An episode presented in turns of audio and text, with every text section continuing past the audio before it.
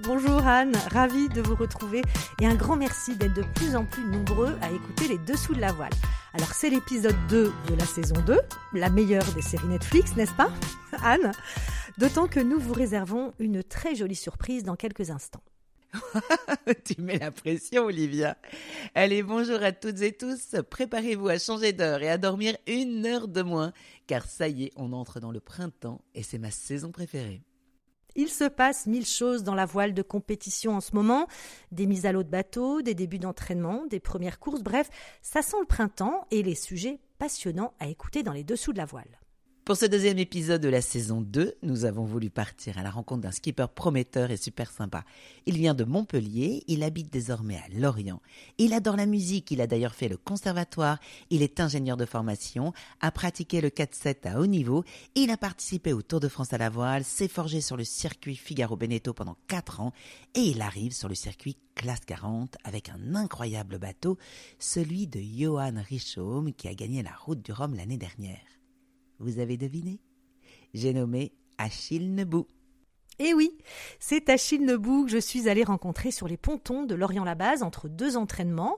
Nous avons discuté à l'intérieur de son classe 40 à Maris et vous allez l'entendre, Achille qui a 32 ans nous a parlé de son programme, de son apprentissage sur le mental d'athlète, de son amour pour la musique et la cuisine et de la chance qu'il a de vivre son rêve de gosse. C'est parti, on l'écoute.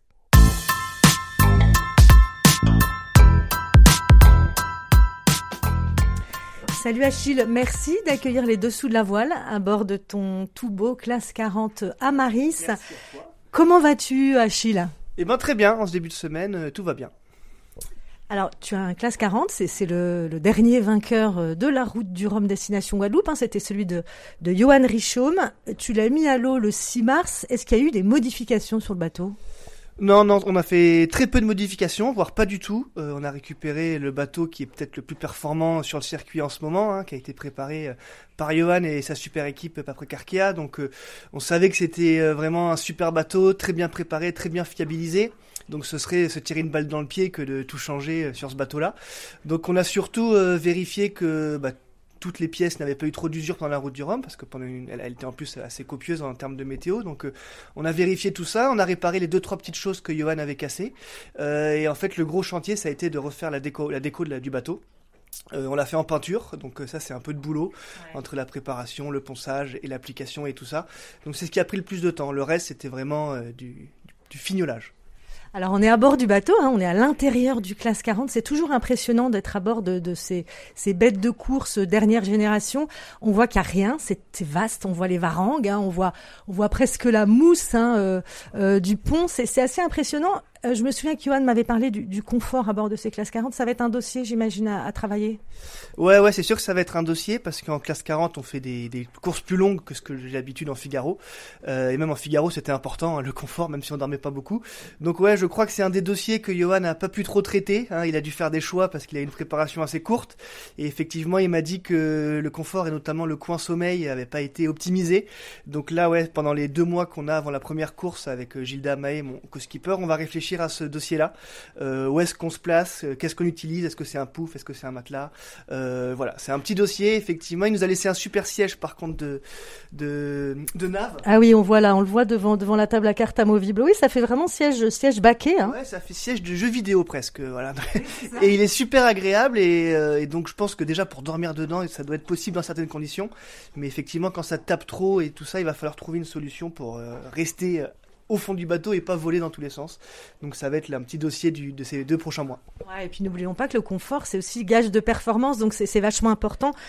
Alors on va, on va parler un petit peu plus de, de, de, choses un petit peu plus personnelles. Moi je sais que tu es un fan de musique, ouais. tu écoutes beaucoup de musique en navigation. Euh, J'avais vu une vidéo de, de la Solitaire du Figaro 2021, je crois, euh, mise en musique était absolument fabuleuse. Parle-moi un petit peu justement de toi et de, cette relation avec la musique. C'est quelque chose que tu, écoutes beaucoup en mer Raconte-moi. Ouais, c'est vrai que c'est quelque chose de très important pour moi parce que déjà j'ai pratiqué la musique étant petit. Avant de faire de la voile, je faisais le conservatoire, donc j'étais un horaire aménagé à mon école primaire musique. Et donc j'allais deux après-midi par semaine au conservatoire faire euh, du solfège, du chant. Et moi je faisais des, percussions comme instrument. Hein. donc on avait le choix dans plein d'instruments et moi j'avais pris les percussions. Donc j'ai fait ça pendant quand même euh, six ans je pense. Donc entre mes de, du CP jusqu'au CE, euh, jusqu'en quatrième, un truc comme ça. Et ensuite la voile a pris le relais et je suis passé en horaire aménagé voile. Mais c'est quand même quelque chose qui m'a qui m'a marqué petit. Et du coup, derrière, j'ai écouté, ouais, j'ai continué à écouter plein de musique, à être très curieux là-dessus, à essayer de défricher plein de nouveaux euh, groupes. Donc, dans les années 2000, c'était plutôt des groupes de rock indépendant, hein, ce qui, qui avait la cote. Maintenant, c'est un peu plus de électronique qui marche bien. Il y a le rap aussi. Je suis un peu moins dans, ce, dans le rap, mais voilà, j'essaie d'écouter plein de choses différentes et j'adore ça. Donc euh, là, j'ai un peu moins le temps de, de, de passer du temps, du temps à aller découvrir les nouveaux artistes parce que c'est quand même pas, pas si facile. Même si grâce à Internet, aux réseaux sociaux, on a, on a accès à, tout et ça, c'est vraiment génial.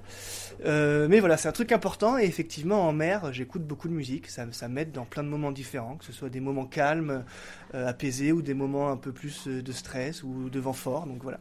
Et, là, et à chaque fois, la musique correspond aux conditions de vent et de mer. Comment, comment tu gères ça Forcément, justement, ça contrecarre. tu vois quand c'est très très violent, tu mets un truc calme pour euh, te détendre et essayer de, voilà, ça dépend. Enfin voilà, j'ai des playlists un peu avec plein de trucs différents, souvent sur un mode aléatoire d'ailleurs, et, puis ça défile.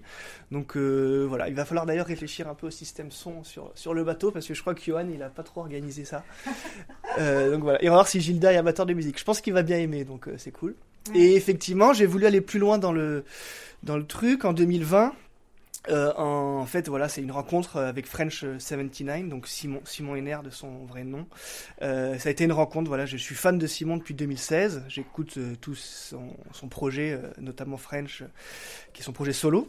Et je le suis, et puis en allant à un concert et en lisant l'interview de lui, je vois qu'il a un bateau à Marseille, qu'il navigue beaucoup, qu'il trouve son inspiration en mer, enfin voilà, plein de choses qui m'ont beaucoup parlé.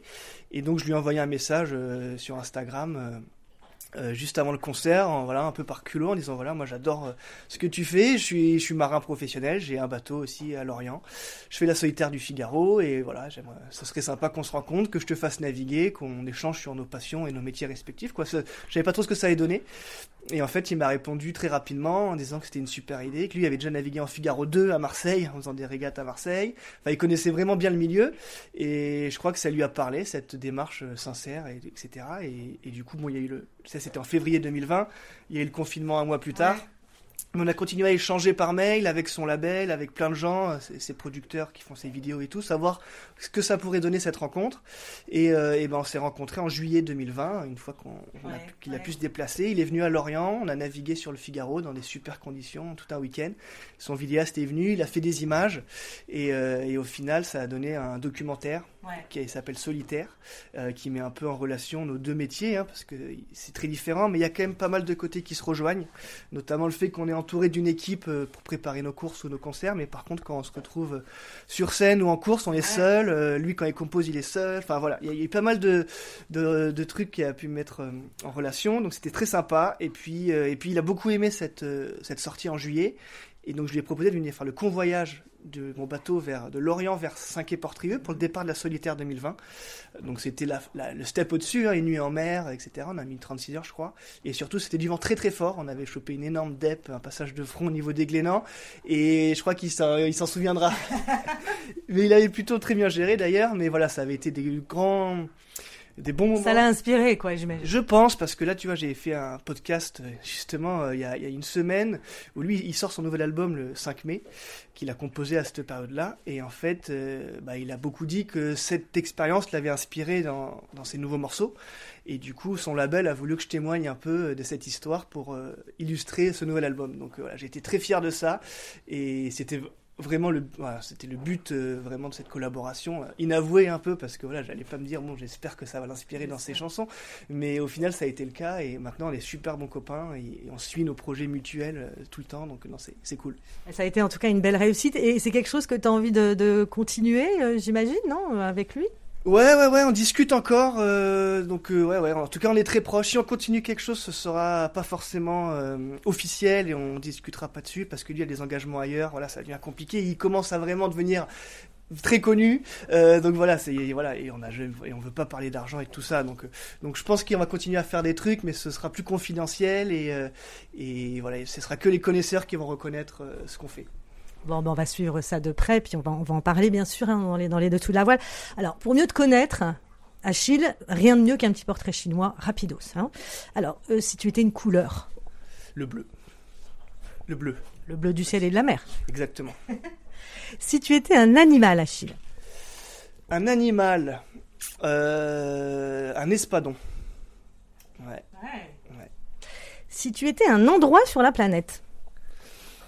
Euh, Le Cap Créus à Cadaqués. Je ne sais pas si tu vois le Cap Créus. Je vois très pointe, juste en dessous de la frontière française.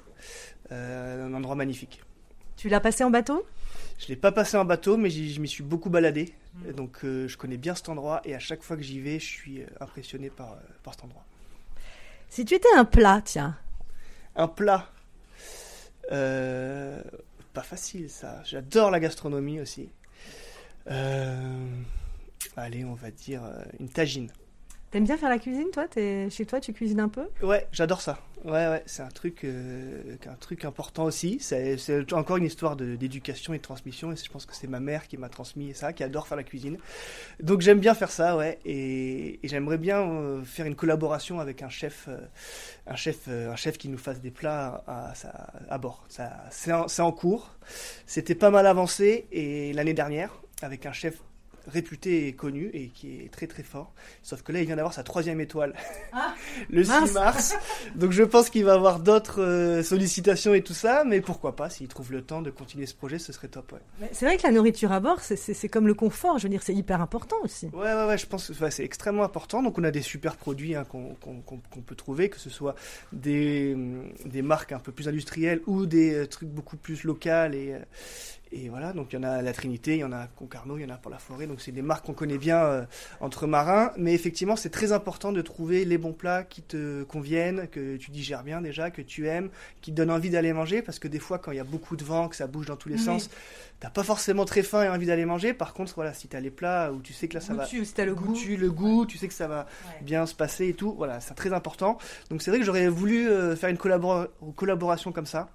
Ça a déjà été fait hein, dans le milieu de la voile, et je crois que ça s'est toujours euh, plutôt bien passé, que ça a été des bons, bons moments. Donc voilà, on verra, à suivre. Bon, alors si tu étais un livre euh, La Horde du Contrevent d'Alain Damasio.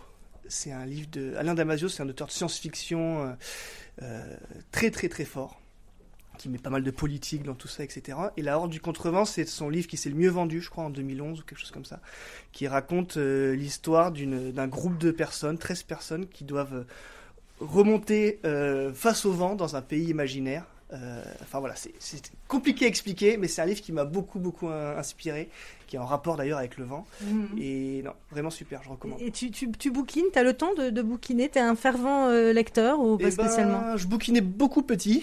Euh, j'ai un peu lâché euh, toutes mes lycées, les études et tout, parce que j'ai entre la voile, les études, j'arrivais pas à trouver le temps de tout faire. Mais je m'y suis remis là récemment. Donc plutôt sur des polars policiers. Je sais pas pourquoi, le, polar ouais, marche bien. Mais ouais, en tout cas, quand je peux et que je suis un peu calme à la fin de saison, etc., j'aime bien lire, ça me, ça me détend bien. Bon, et puis alors, dernière, dernière question du portrait chinois. Euh, si, tu si tu étais une chanson, une seule, c'est compliqué pour toi, je sais de dire ça. Ouais, c'est compliqué, ouais. C'est compliqué. Euh, le nom de mon bateau, de mon Figaro et de ce bateau, vient d'une chanson, qui est ma chanson préférée, euh, donc qui s'appelle Rebellion de Arcade Fire qui est mixé avec Léon, donc le nom de mon neveu, donc ça s'appelle Rebelléon. Donc mon Figaro s'appelait Rebelléon, je l'ai vendu, le nouveau propriétaire a gardé ce nom-là et a même l'utilise en course. Donc sur la solomètre coque qui vient de se terminer, le bateau s'appelait Rebelléon. Donc j'étais assez content. Qui est-ce qui a repris ton bateau? Romain Bouillard, donc c'est un, un, nouveau qui arrive sur le circuit, qui s'est plutôt bien débrouillé d'ailleurs. Et donc celui-là, je l'ai appelé Rebelléon 2 parce que voilà, c'est un peu mon identité maintenant. Sur, donc sur la IS, donc sur les, les ordi de bord, on voit les autres bateaux, et donc moi c'était toujours Rebelléon. Et dans les Figaristes, voilà, maintenant Achille c'est Rebelléon. Quoi. Ah, donc j'avais du mal à changer de nom et trouver un autre euh, truc, parce que c'était voilà, c'était quelque chose de très personnel, hein, ce nom-là. Du coup, je l'ai gardé, Rebellion 2. Donc voilà, je dirais que ça peut être Rebellion euh, de Arcade Fire, même si je l'écoute un peu moins maintenant. C'est une chanson qui est sortie en 2004, je crois. Ça commence à dater. Euh, donc voilà, maintenant j'écoute du style de musique un peu différent, mais ça restera quand même une chanson très importante euh, dans ma vie. Quoi. Super. Euh, alors, autre question aussi un petit peu intime. Quel genre de marin es-tu, Achille? Est-ce que tu es le même homme qu'à terre, en mer? Comment, comment tu es à bord d'un bateau? J'essaie d'être le même, donc euh, je suis assez calme, assez posé, euh, voilà. Euh, mais je me rends compte, enfin je me suis rendu compte dans mes premières années en Figaro qu'en solitaire, je pouvais complètement vriller quoi. Vraiment le solitaire, ça te fait aller dans des dans des coins mentaux euh, que tu n'as jamais expérimenté et ça peut te faire complètement changer. Donc ouais, ouais, j'ai eu des moments euh, dans mes premières années en Figaro quand euh, il y a des changements de situation, que tu perds des places, des moments où tu trouves ça injuste et tout, où j'ai pu être très énervé comme jamais je l'aurais été à terre.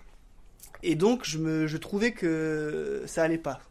Et je pense que ça a expliqué des contre-performances que j'ai pu avoir, sur les, notamment les solitaires du Figaro, où je me mettais pas mal de pression dans mes premières années. Et donc j'ai fait un boulot euh, mental, tu vois, une préparation mentale. Je pense que c'est extrêmement important dans notre sport parce qu'on se retrouve, euh, ouais, comme je te disais, dans des situations euh, très compliquées, assez extrêmes, je pense.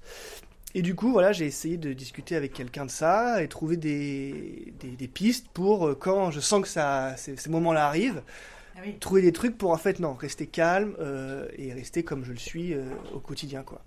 Et je pense que ça a plutôt bien marché parce que l'année dernière sur la solitaire j'ai pas eu un moment d'énervement. Et tu as performé. Et j'ai performé. Alors qu'on a eu quand même des situations euh, compliquées, euh, des retournements de situation, des, de la pétole, enfin pas mal de trucs. Mais je suis resté extrêmement calme, concentré sur mon truc, en essayant de, de projeter vers la suite plutôt que de ressasser soit le passé, soit le moment présent. Et, euh, et ça a plutôt bien marché. Ouais. Donc je tends à être le même en mer que sur un bateau. Par contre, en double, j'ai remarqué ça aussi, je suis euh, le même qu'à terre, très calme.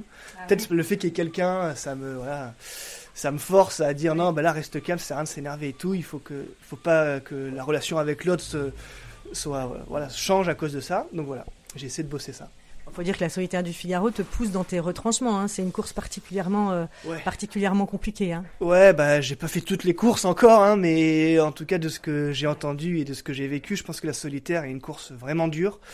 Euh, assez extrême, notamment au niveau mental et même physique, hein, parce que naviguer en solitaire, euh, maintenant sur les Figaro 3 qui sont des bateaux engagés, ça demande, ça demande de l'entraînement, ça demande du boulot et, et ouais ouais ouais non c'est, je suis assez fier d'avoir fait ces quatre années en Figaro, d'avoir appris un tas de choses, d'avoir progressé un peu tout au long de ces années et d'avoir fini sur cette perf là la solitaire l'année passée. Donc ouais non c'était un beau cycle.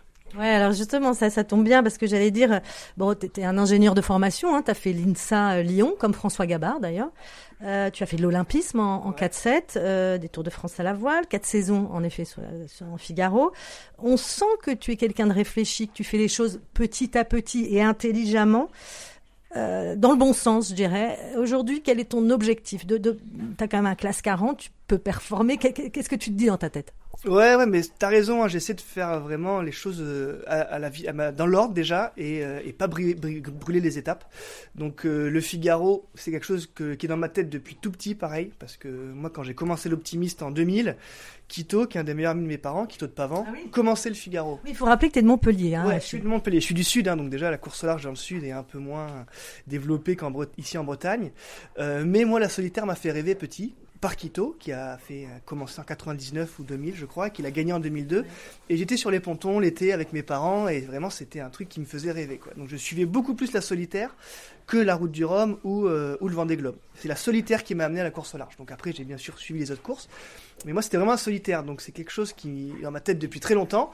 Mais j'ai attendu 2019, euh, donc j'avais quand même 29 ans, pour me lancer dans un projet ce Figaro à moi. Euh, parce que euh, parce que voilà, je savais que c'était quelque chose de compliqué, qu'il fallait être fort mentalement, qu'il fallait être prêt, parce que certes on est skipper et on fait les courses, mais on a tout un projet à, à gérer derrière. Enfin, en tout cas, moi je suis je suis seul dans ce projet-là. Enfin, je suis pas seul, que j'ai des gens qui m'accompagnent, mais je suis pas dans une structure comme euh, comme. Tu es entre, c'est ton, c'est ta boîte, C'est ma structure, c'est ma boîte, et donc ça, ça rajoute encore pas mal d'énergie, de temps. Donc voilà, il faut être prêt pour se lancer dans un projet comme ça et pour surtout qu'il fonctionne. Hein. Donc j'ai attendu 2019, j'ai fait plein de trucs avant, de l'olympisme comme tu as dit, puis plein de choses, du Tour de France à la voile, intégrer du coup des projets mais en tant qu'équipier, donc voir un peu comment ça se passe, euh, la gestion de projet, le management, tout ça.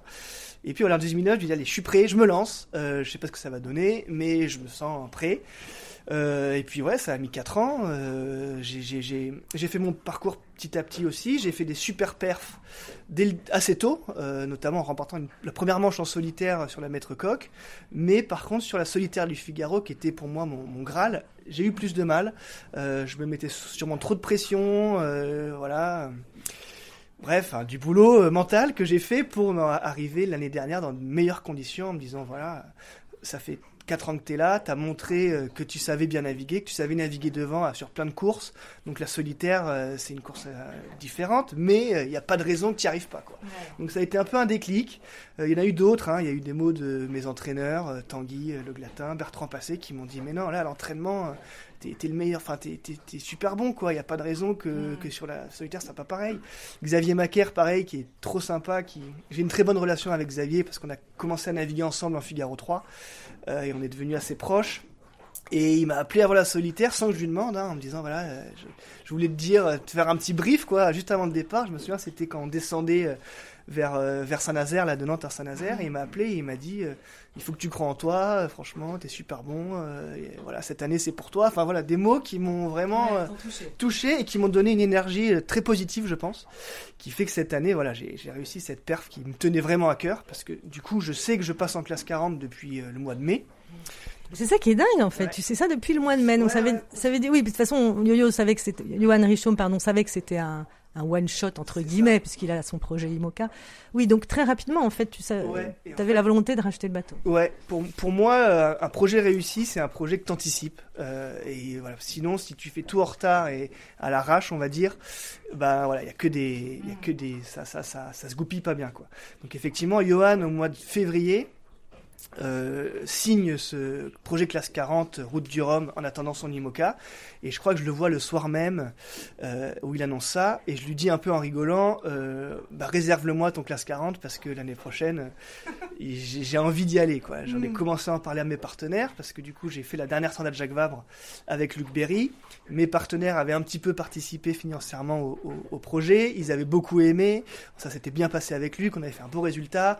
Donc voilà je sentais que c'était le bon moment de leur dire bon, ben, est-ce que l'année prochaine, ça vous tente que ce soit vous, quoi?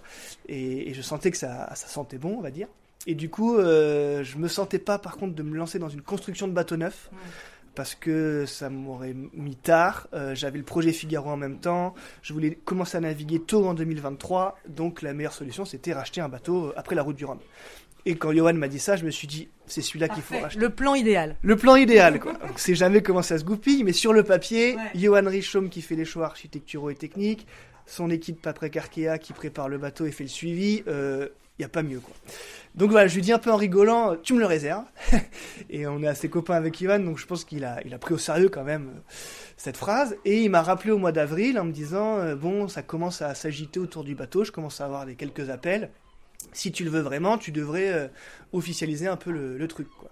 Donc euh, j'ai pas hésité, j'ai appelé du coup euh, Claude Robin, le patron d'Amaris, mon sponsor. il m'a dit bah ok, très bien, organise-moi un rendez-vous avec Johan, Romain Ménard, le team manager de Paprec, et, et on discute quoi.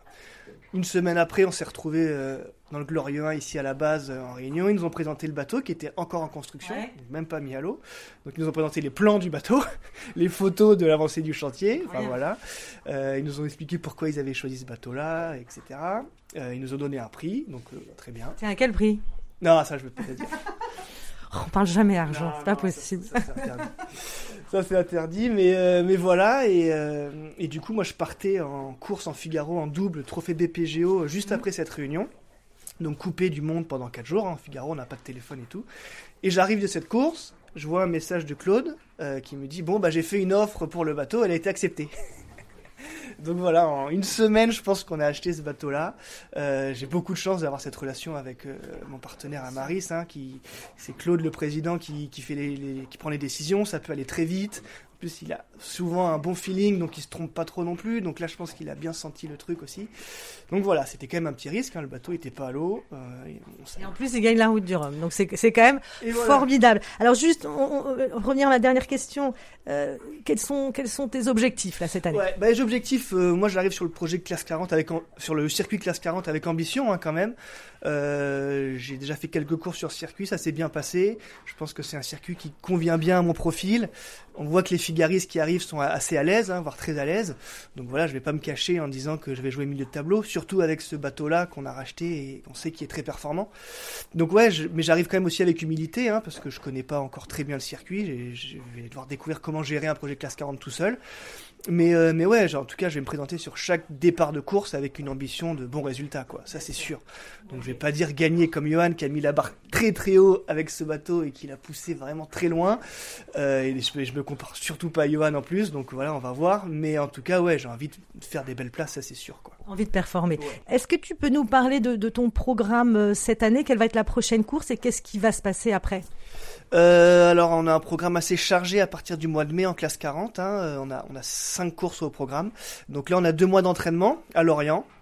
Euh, donc c'est pas trop hein, pour prendre un mince bateau, même si là on a déjà navigué euh, trois fois et on a l'impression que tout fonctionne et que le bateau va super bien, donc on est très content, on va tout de suite pouvoir rentrer dans les détails. Donc ça c'est chouette, mais on va ensuite voilà pouvoir se confronter aux autres classes 40 euh, lors de stages d'entraînement. On a aussi très hâte de ça. Le premier c'est cette semaine d'ailleurs. Avec Tanguy Le Glatin. Avec Tanguy Le Glatin exactement et Lorient Grand Large. Donc pour l'instant on n'est pas beaucoup de classes 40 à Lorient parce qu'il y en a qui sont beaucoup qui sont encore aux Antilles et qui vont faire la transat retour. Il y en a quelques uns qui sont là mais qui sont encore en chantier. Donc en fait cette semaine on va être euh, avec Amélie Gracier, la boulangère. Et ensuite, il y a sûrement Nicolas Desté qui va nous rejoindre, euh, William Matelin et d'autres. Voilà, petit à petit.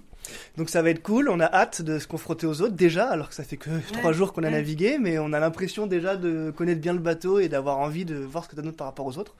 Et la première course, ce sera le 18 mai à la Trinité-sur-Mer, l'Armen Race, qui est une course qui regroupe euh, plein de bateaux différents, les IRC.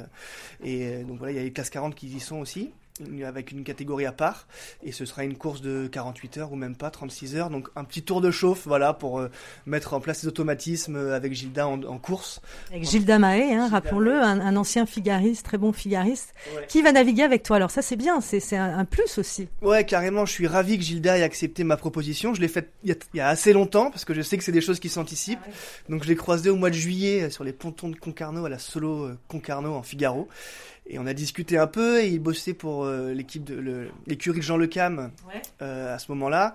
Et il m'a dit voilà j'ai envie de retourner naviguer, ça me manque. Euh, donc voilà je pense que je vais arrêter avec Jean et que je vais retourner naviguer. Et oh, là j'ai réfléchi très peu de temps, j'ai fait ma course et puis dès que je suis arrivé, je lui ai envoyé un message en disant voilà moi j'ai ce projet qui se monte, c'est pas encore officiel, mais en tout cas on a racheté le bateau et ça va se faire. Donc est-ce que euh, ça te dit de faire la saison avec moi en classe 40 sur ce Je savais que c'était ce bateau-là, hein, donc il savait que ce serait un bon bateau aussi. Et il a accepté tout de suite. Donc c'est génial, j'étais ravi parce que c'est pas facile en ce moment de trouver des co-skippers de cette qualité-là. Et puis aussi, euh, en termes humainement, Gilda, moi je, l'adore, il est super, il est extrêmement sympa. Je sais que ça va bien se passer, moi c'est un critère important dans mes choix de co-skipper. Et Gilda, je sais qu'il allie euh, la performance et, la bonne ambiance. quoi. Donc, euh, donc je suis ravi qu'il ait rejoint le projet et donc il est là à chaque entraînement depuis qu'on a mis à l'eau. Euh, et, ça se passe super bien. Il, il, a, il est assez impressionnant. Mm. Gilda, il sait tout, quoi. Enfin, moi, déjà en Figaro, c'était un des skippers qui m'inspirait le plus toujours bien placé, toujours propre, euh, enfin voilà, une, référence. Et là, je vois aussi que techniquement, il sait tout faire, quoi. Il connaît tout sur tout sur un bateau, euh, donc ça va beaucoup m'aider dans la prise en main de ce bateau et euh, et, voilà. Donc non, je suis, je suis, très très très très très chanceux. Donc Armen Race et ensuite qu'est-ce qui s'ensuit rapidement Et puis très rapidement, ça va s'enchaîner avec la première course du championnat classe 40, hein, qui est la Normandie Channel Race, mhm. donc une course importante du, du circuit qui a lieu chaque année. J'ai déjà fait deux fois les deux dernières éditions, donc je connais un peu cette course et je me suis à chaque fois vraiment régalé. Euh, donc voilà, Armen Race, euh, non, euh, Normandie Channel Race et très rapidement derrière les sables, Horta les sables. Donc voilà une, une, course en deux étapes avec une escale à Horta, donc très sympa aussi. Je suis jamais allé aux Açores. Euh, en Figaro, on a un peu moins l'occasion de faire des longues distances, donc là je suis ravi que cette saison commence par cette course qui a lieu tous les deux ans si je me trompe pas. Donc voilà et ensuite il y avait le Fastnet Race dans la foulée encore, mais même pas une semaine après. Donc au début, je pensais qu'on pourrait la faire, et puis en discutant un peu avec Tanguy et en voyant le programme, je me suis dit non, c'est trop, euh, trop ambitieux. Ça fait court. Ça fait court. Euh, s'il y a le moins de soucis sur le bateau, ça va nous mettre dans le rouge. On sera quand même bien fatigué avec l'enchaînement euh, de quasiment deux mois de course. Donc voilà, j'ai finalement, je l'ai finalement enlevé du, du calendrier. Bon, c'est comme ça, et ça nous permettra de faire un petit chantier d'été euh, en fin juillet euh, et, le mois d'août, parce qu'on va quand même bien tirer sur le bateau. Euh, et puis, je pense que c'est extrêmement important de toujours avoir un suivi technique très précis pour éviter les casses au fil de la saison. Donc voilà, on va prendre le temps de refaire ce qu'on a fait un peu au mois de janvier quand on a reçu le bateau là, de, se, poser, se, poser, poser, les choses, vérifier toutes les pièces qui nous semblent importantes, la structure. Voilà, c'est des, des bateaux quand même qui sont un petit peu fragiles donc voilà, et, rien laissé au hasard pour aborder la dernière ligne droite de la saison, qui est la 40 Malouine à Saint-Malo au mois de septembre, et surtout la Transat Jacques Vabre le 29 octobre, dans les meilleures conditions, en, en, étant serein sur le bateau, en tout cas de ce qu'on a pu vérifier, hein, on n'est jamais 100% sûr que, que, rien va casser, mais en tout cas si on peut éliminer tous les points euh, vérifiables avant de partir, je pense que c'est super important. Donc, euh, donc voilà un peu le programme. Bon, c'est bien. On sent que tu es bien, bien organisé. Tu as déjà bien euh, tout ça en tête. Euh, dernière question, Achille. Est-ce que tu as la sensation de vivre ton rêve ou est-ce que tu, en encore, as encore un rêve encore plus grand? Ouais, moi j'ai la sensation de vivre mon rêve parce que voilà, je prends étape par étape. Mon rêve c'était la solitaire du Figaro. Euh, mon rêve c'était de la gagner, donc je l'ai pas gagné, mais j'ai fait un podium, donc j'ai quand même approché le rêve. Mhm. Euh, maintenant, voilà, j'ai vécu le départ, la dernière route du Rhum, et maintenant c'est ça mon rêve. Donc c'est la prochaine route du Rhum 2026. Et si dans les quatre prochaines années il y a un nouveau rêve qui se déclenche, je verrai. Mais pour l'instant, voilà, c'est objectif route du Rhum 2026 en classe 40. C'est peut-être ça le secret de la réussite d'Achille Nebou. Il prend les choses pas à pas et c'est formidable. Un grand merci Achille de nous avoir accueillis dans ton bateau. Avec ce petit sur la coque. À Maris, oui, on partirait bien naviguer. Ah bah pourquoi pas une prochaine ah fois. Bah, hein. Tu nous embarques. Carrément, avec plaisir. Merci Achille, à très bientôt. À très bientôt, salut. C'est top cette relation qu'il a développée avec French 79. Il avait fait une vidéo d'ailleurs sur leur rencontre qui était super sympa. On l'a vu aussi avec Thomas Ruyant et Molécule, la musique est indispensable pour raconter l'histoire. C'est vrai que la voile est un sport qui permet de mélanger les genres. Alors si Achille ajoute des places gastro, ben franchement, je veux bien partir en mer avec lui. Allez, on écoute un petit morceau de French 79 que l'on remercie, et c'est un morceau qui est choisi par Achille.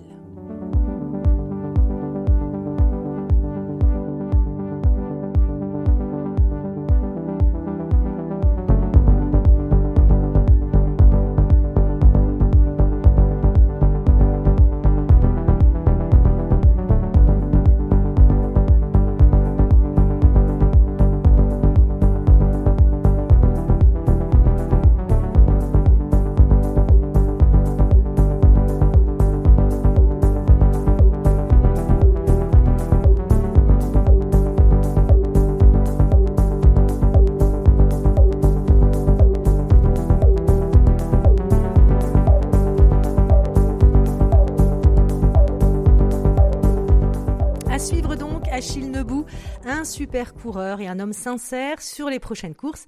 Et puis merci à lui pour le temps qu'il nous a accordé. Allez, sans transition pour les news, je ne sais pas si vous avez vu sur les réseaux sociaux, mais le Vendée Globe a annoncé sa nouvelle équipe de direction de course sous le signe de la transmission avec Hubert Lemonnier, qui n'était autre que le directeur adjoint de Jacques Carès pour le dernier Vendée Globe, qui lui est également dans l'équipe avec Claire Renaud, Pierre Hayes et le skipper Yann Eliès. Une sacrée belle équipe. Ensuite, ils ont annoncé que 28 skippers avaient déjà déposé leur dossier d'inscription et les inscriptions se terminent le 2 octobre à minuit. Et puis, si vous ne pouvez pas venir au départ du Vendée Globe le 10 novembre 2024, venez avant au mois de juin 2024 pour accueillir les skippers qui participeront à la dernière course qualificative du Vendée Globe, la New York Vendée, dont le départ sera donc donné le 29 mai 2024 de New York. Et comme tu l'as dit, Olivia, la saison a bien commencé, notamment pour les figaristes qui ont participé à la solomètre coq la semaine dernière. Et c'est Corentin Auro qui remporte l'épreuve, suivi d'Alexis Loison et Elodie Bonafou. Un grand bravo à Elodie qu'on a eu comme invitée d'ailleurs dans les dessous de la voile l'année dernière. Alors si c'est pas déjà fait, allez voir les images du GP qui s'est couru le week-end dernier à Christchurch en Nouvelle-Zélande. Elles sont sublimes. Nos Frenchies se hissent à la cinquième place de cette étape, mais restent sur le podium au général. Et puis la Globe 40, le premier tour du monde en classe 40 avec escale, a vu la victoire au classement général des Néerlandais Bedel et Ent sur Sec Aïe désolé pour l'accent.